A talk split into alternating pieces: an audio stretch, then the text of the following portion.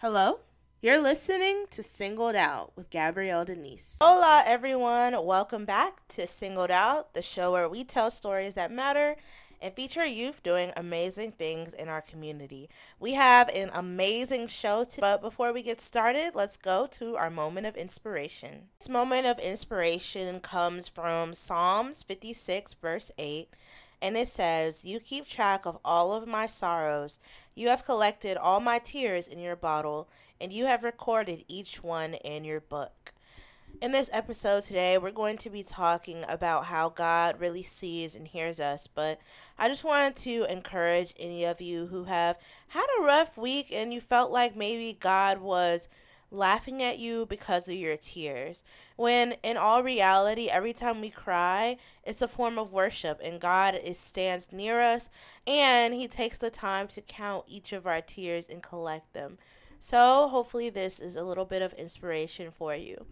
If you like to sponsor your own moment of inspiration, you can go to uh, my Instagram at singledout underscore and go to the contact form. I would love to hear from you.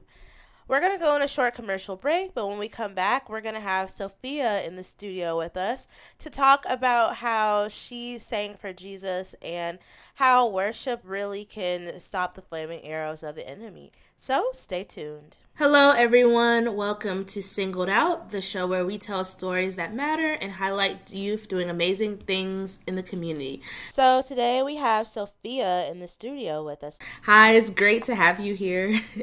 Hi, Gabrielle. It's great to be here. Thank you so much for inviting me. Yeah, no problem. So, I'm super excited about our topic today. Um, we're talking about how, like, singing for Jesus and how we are supposed to go out into the world and spread his word. So, I guess my first question for you is can you tell us a little bit about who you are and what you do? Yeah, so again, my name is Sofia. I live in Manhattan with my husband. I'm a newlywed for almost a year now. Um, and currently, in this season of life, I'm a stay at home wife. But I am heavily involved in ministry along with my husband. We do ministry in our church and also in the community in New York City. So that looks very, very different than the typical ministry. Right. um, but it's really exciting, and one of that is the ministry that I function in is worship um, as a worship leader. So my heart really burns for worship and also it burns for seeing people's lives transformed for right. Christ. Um, so that's a little bit about me, I guess. Okay, yeah, that sounds awesome. So, um, why did you decide to sing for Jesus, like specifically? Yeah, um, I grew up in a family of musicians. Both of my parents are now pastors, but when I was really little and before I was born, um, my dad was a traveling worship artist. Oh, that's cool. so, yeah, so I remember growing up, he would be gone on tour, um, and sometimes my mom would go alongside with him because my dad published some albums like in the 90s. Hmm. Um, and then he became a pastor more so I'm, I'm the youngest of the family. So more when i grew up i experienced him more as pastor. Right. But with that said in my family and in my household music and worshiping christ was always at the forefront. Like i would wake up and my dad would be on the piano singing to jesus. Aww. and i would just be joining him or we would have like weekly devotionals and we would sing all together so it was always a core part of who we were. And then obviously growing up in the church as a pastor's kid, you kind of right. help out everywhere, but especially in the areas that you're gifted in. And my parents realized that um, the Lord did give me a gift of singing, and I was really shy. I remember I was really, really shy at first. They wanted me to sing on the worship team, right. but I actually I was like, give me some time. Apparently, mm-hmm. what they told me that I told them, give me some time until I'm comfortable. Um, so they did, and then after I said, I'll be fine if I don't sing lead. Right. So I remember my sister taught me how to harmonize.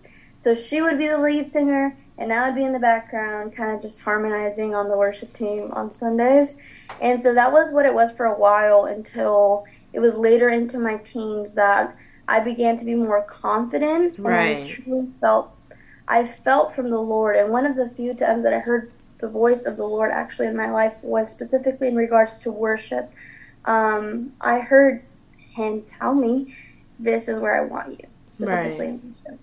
And so since then, um, I remember my dad prayed over me, kind of like commissioning me into this ministry. Mm-hmm. And since then, I I led, led worship in my church, and then I also worked at various churches. I worked for my Christian university as a worship leader as well while I was doing college.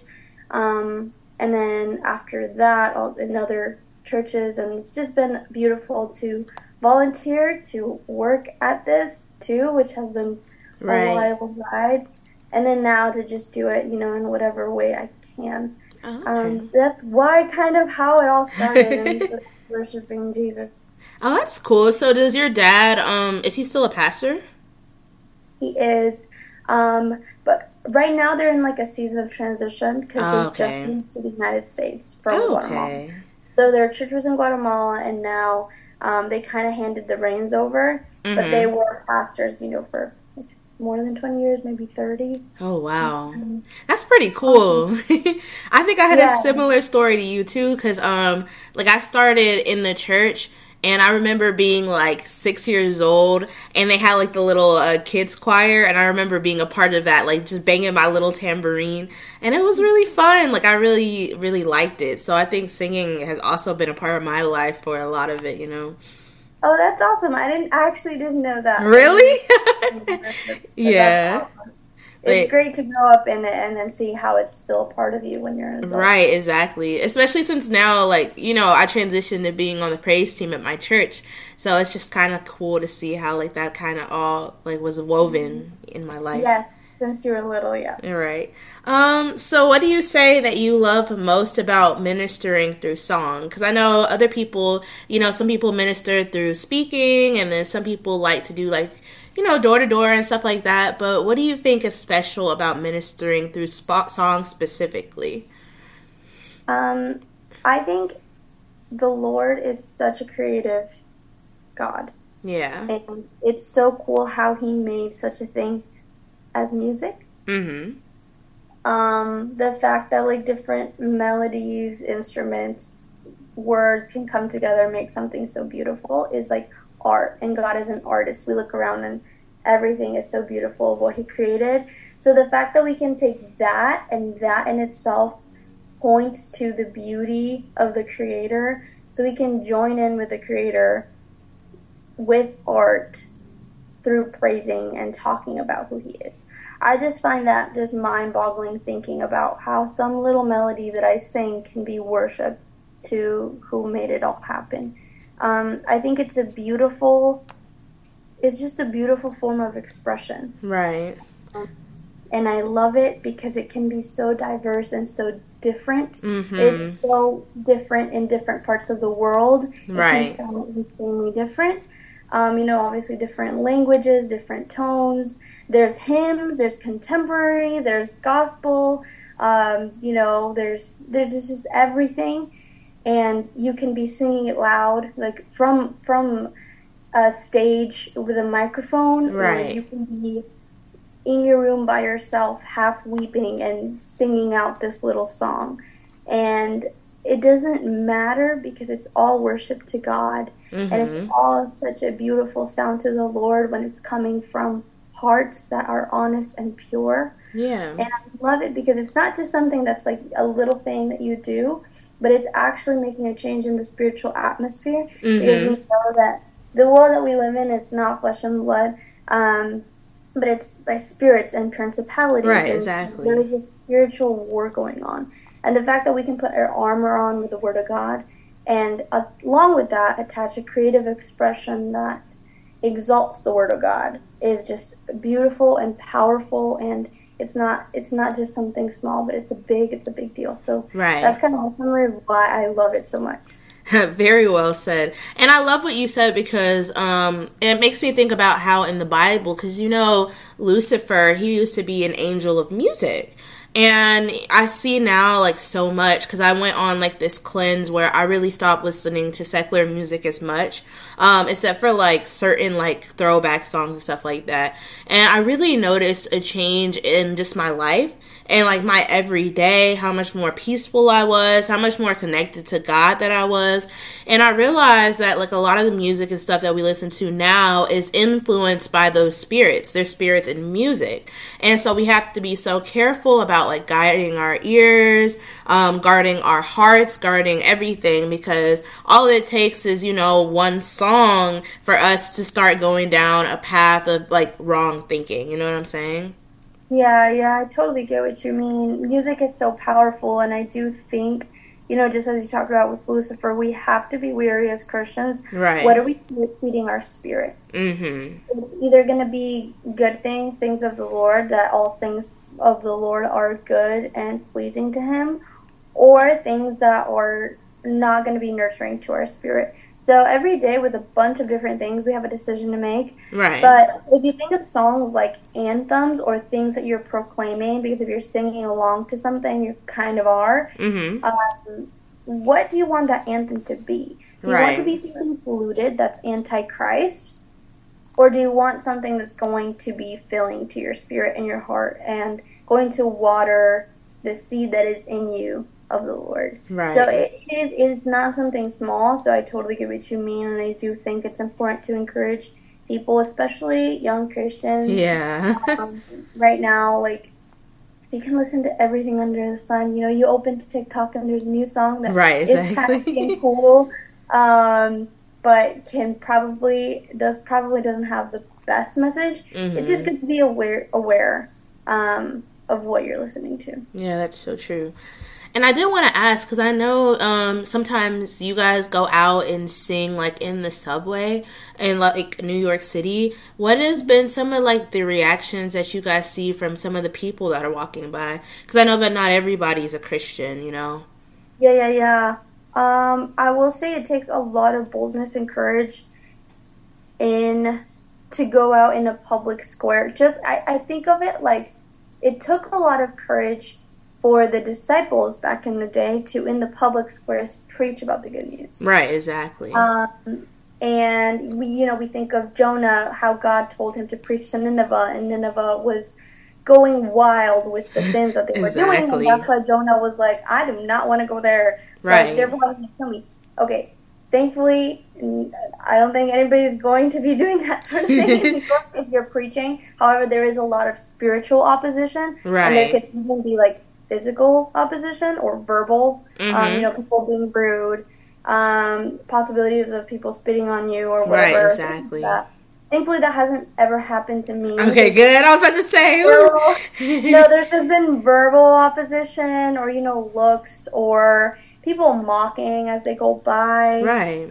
Um, but there has been people that are receptive Mhm. that gather around to listen. Um, you obviously see some people breaking down crying or staying for a while afterwards and asking questions, asking how they can get to- connected with the church or if we know of any church, Mhm. um, asking for prayer. Like, it is definitely making a change in the atmosphere and something that I've been learning about recently is it's that um, the world is the Lord's. But There Right. is such a thing as like spiritual territory. There is a lot of oppression in certain parts of in certain cities or in certain parts of the world because Right. there's a lot of darkness going on. There is. when we proclaim the good news, when we're worshiping publicly in an area that's proclaiming back spiritual territory for the Lord and saying this is the Lord's land and we're not going to let darkness completely overcome it. And I think that's why it's so important to be doing that in the city and we see the positive responses that come alongside that, even though there are some negative ones. too. right. There always will be. yeah.